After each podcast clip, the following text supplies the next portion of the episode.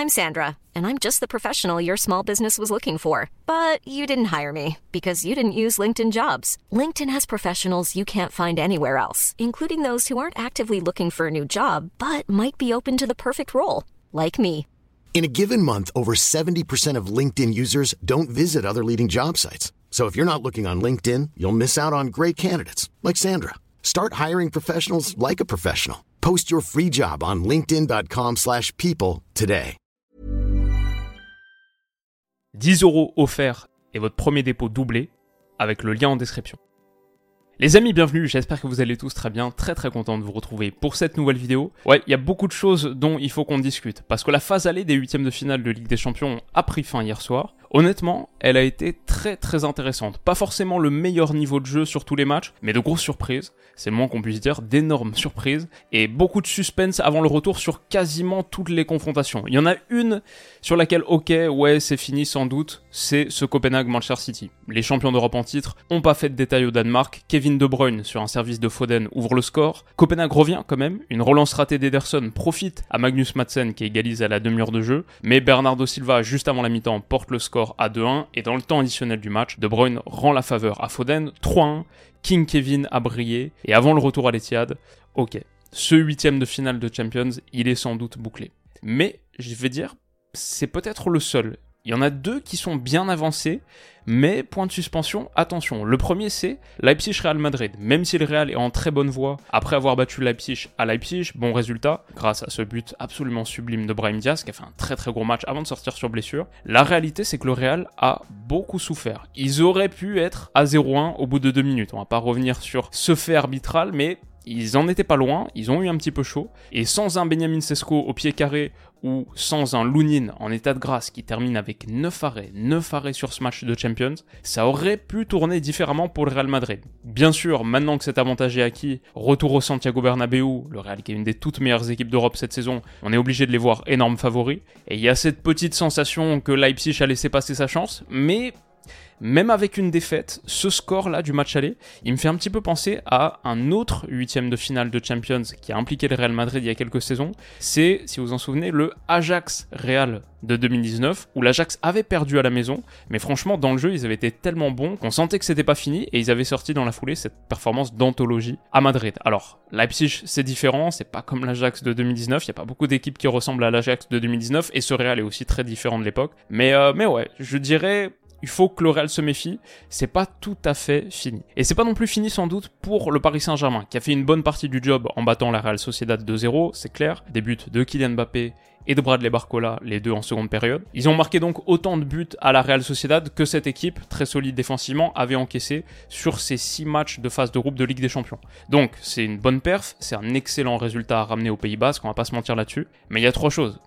La première, c'est que Paris a quand même pas mal souffert dans ce match. Euh, la première période est loin d'être emballante, et ils doivent en partie leur salut au manque d'efficacité offensive de la Real Sociedad, qui pas très tranchante. André Silva a pas fait un super match, donc ça c'est la première chose. Sur le contenu, ça n'a pas été parfait. Deuxième chose, c'est que la Real jouait ce match sans Michael Oyarzabal, sans doute son meilleur joueur, qui devrait être de retour pour le retour. Ça pourrait changer la donne au moins un petit peu. Et bon, le troisième point, euh, le Paris Saint-Germain sur les matchs retour de Ligue des Champions, ok, on est un peu vacciné, on sait qu'il faut pas s'avancer trop vite. Le Paris Saint-Germain est en très bonne posture, ils sont bien avancés, mais 2-0 c'est pas non plus un score très très facile à négocier mentalement, dans quelle posture est-ce que tu arrives sur ce retour? Donc attention, euh, je crois que ce mardi 21h, mardi 5 mars 21h, va être, euh, va être très chaud, et hâte d'y être. Mais voilà, pour l'instant, euh, rien n'est encore fait et il va falloir se méfier de la Real. Tout reste à jouer donc sur 5 rencontres. C'est ça qui est fou avec ces huitièmes de finale aller de Champions.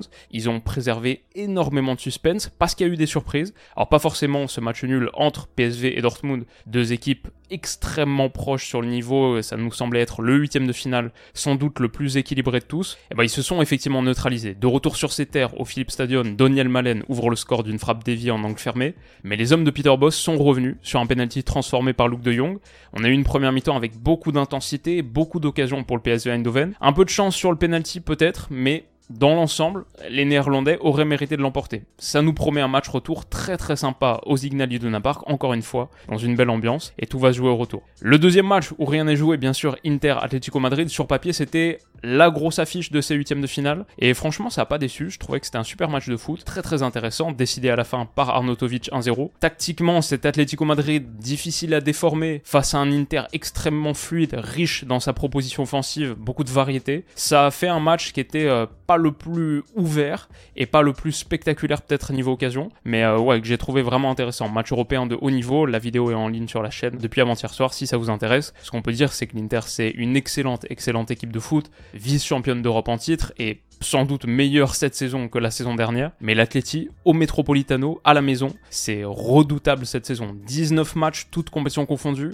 17 victoires, 1 nul, une défaite et Morata sera remis sur pied. Il a déjà joué des minutes de ce match, il sera pleinement remis sur pied, il pourra être titulaire aux côtés de Griezmann, ça change pas mal de choses même tactiquement pour se sortir de la pression. L'Atleti avait du mal un peu sur le jeu Milon et puis juste pour finir les occasions, lui qui a 19 buts toutes compétitions confondues cette saison, a deux unités de sa meilleure saison, fait un très bon exercice et il a manqué sur ce match aller. Donc ça va être un super super match, je mets encore l'Inter favori parce que c'est une sacrée équipe de foot, mais euh, mais ouais, rien absolument rien n'est joué dans cette double confrontation le plus maigre des écarts et un beau match retour le 13 mars à 21h sans doute, celui qu'on analysera au coup de sifflet final. Dans cette catégorie, je mettrai aussi sans doute Naples-Barça, c'était le match d'hier soir, que je pensais analyser, finalement on a un peu trop dormi à mon goût. Barça, bonne première demi-heure quand même, ils auraient sans doute dû capitaliser sur leurs nombreuses occasions et enfoncer un Napoli que j'ai trouvé vraiment pas très bon. Je suis choqué d'à quel point cette équipe a régressé par rapport à la saison dernière, par rapport à il y a 6 mois, ne serait-ce qu'il y a 6-7 mois, ils sont devenus méconnaissables. En seconde donc, Lewandowski donne un avantage mérité au Barça, 1-0. Mais le Barça aussi est une équipe très très fragile,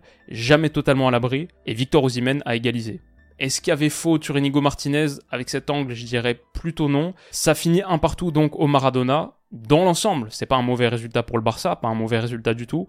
Mais cette équipe est tellement imprévisible et tellement fragile derrière, c'est une des pires défenses. Il y a quelques jours, c'était la pire défense des 5 championnats majeurs, des 98-96 équipes des 5 championnats majeurs en 2024, avec plus d'une vingtaine de buts encaissés. Bon là, ils doivent toujours en être pas très loin. C'est défensivement très très poreux, ce qui donne absolument aucune certitude avant un match retour à la maison, donc le 12 mars à 21h, que le Barça doit gagner pour passer très tendu, très très intéressant. Et puis, bien sûr, on a les deux grosses surprises de ces huitièmes de finale aller. La première, la semaine dernière, la Lazio qui bat le Bayern. Cruel manque d'efficacité pour les Bavarois, 17 tentatives pour eux, mais aucune cadrée, aucun tir cadré pour le Bayern. Et c'est une équipe mentalement fragile, on le sait en ce moment, qui a baissé pavillon en seconde. La Lazio a profité de cette défense très très approximative pour aller chercher un penalty, converti par Tiro Immobilier. Victoire donc de la Lazio, d'une Lazio qui était huitième de Serie A avant ce match. Bon, c'est le choc de la semaine le Bayern tombe, ça a un impact immédiat cumulé à la défaite contre Bochum aussi ce week-end. L'impact immédiat, c'est que Tuchel quittera son poste à la fin de saison, alors que son contrat allait jusqu'en 2025. Donc ouais, ça commence à chauffer du côté du Bayern. Ils vont mal en ce moment. En même temps, est-ce qu'il y a quelqu'un qui les voit absolument être éliminés par la Lazio alors qu'il reste un match retour à jouer à l'Allianz Arena? Le big boss du foot européen, le match retour à l'Allianz Arena, ce serait la surprise de ces huitièmes de finale de Champions. À moins, à moins que ce soit celle-ci, à moins que ce soit Porto. Car Porto l'a emporté hier soir au bout d'un match qui était abominable. Le ballon été en jeu 50% du temps, énormément de fautes, deux tirs cadrés cumulés pour les deux équipes, aucun pour Arsenal, les deux tirs cadrés pour Porto. Et à la fin, mais vraiment à la fin, Galeno a ouvert son pied droit et a offert une victoire de prestige contre les Gunners de Mikarteta 90 plus 4. C'était le grand retour d'Arsenal en match à élimination directe de Ligue des Champions. Retour complètement raté pour une équipe qui est encore aujourd'hui, selon les bookmakers, la troisième la plus probable pour aller tout au bout, pour remporter le titre. Euh, juste derrière City et le Real. Ce qui d'ailleurs est assez dingue pour une équipe qui l'a jamais gagné, pour un club qui l'a jamais gagné. Mais ouais, c'était leur grand retour, c'est raté, une réaction est désormais attendue à l'Emirates le 12 mars à 21h. Et alors, est-ce qu'ils vont le faire? Ce qu'on peut dire, c'est qu'Arsenal à la maison, quand même, cette saison, c'est bon.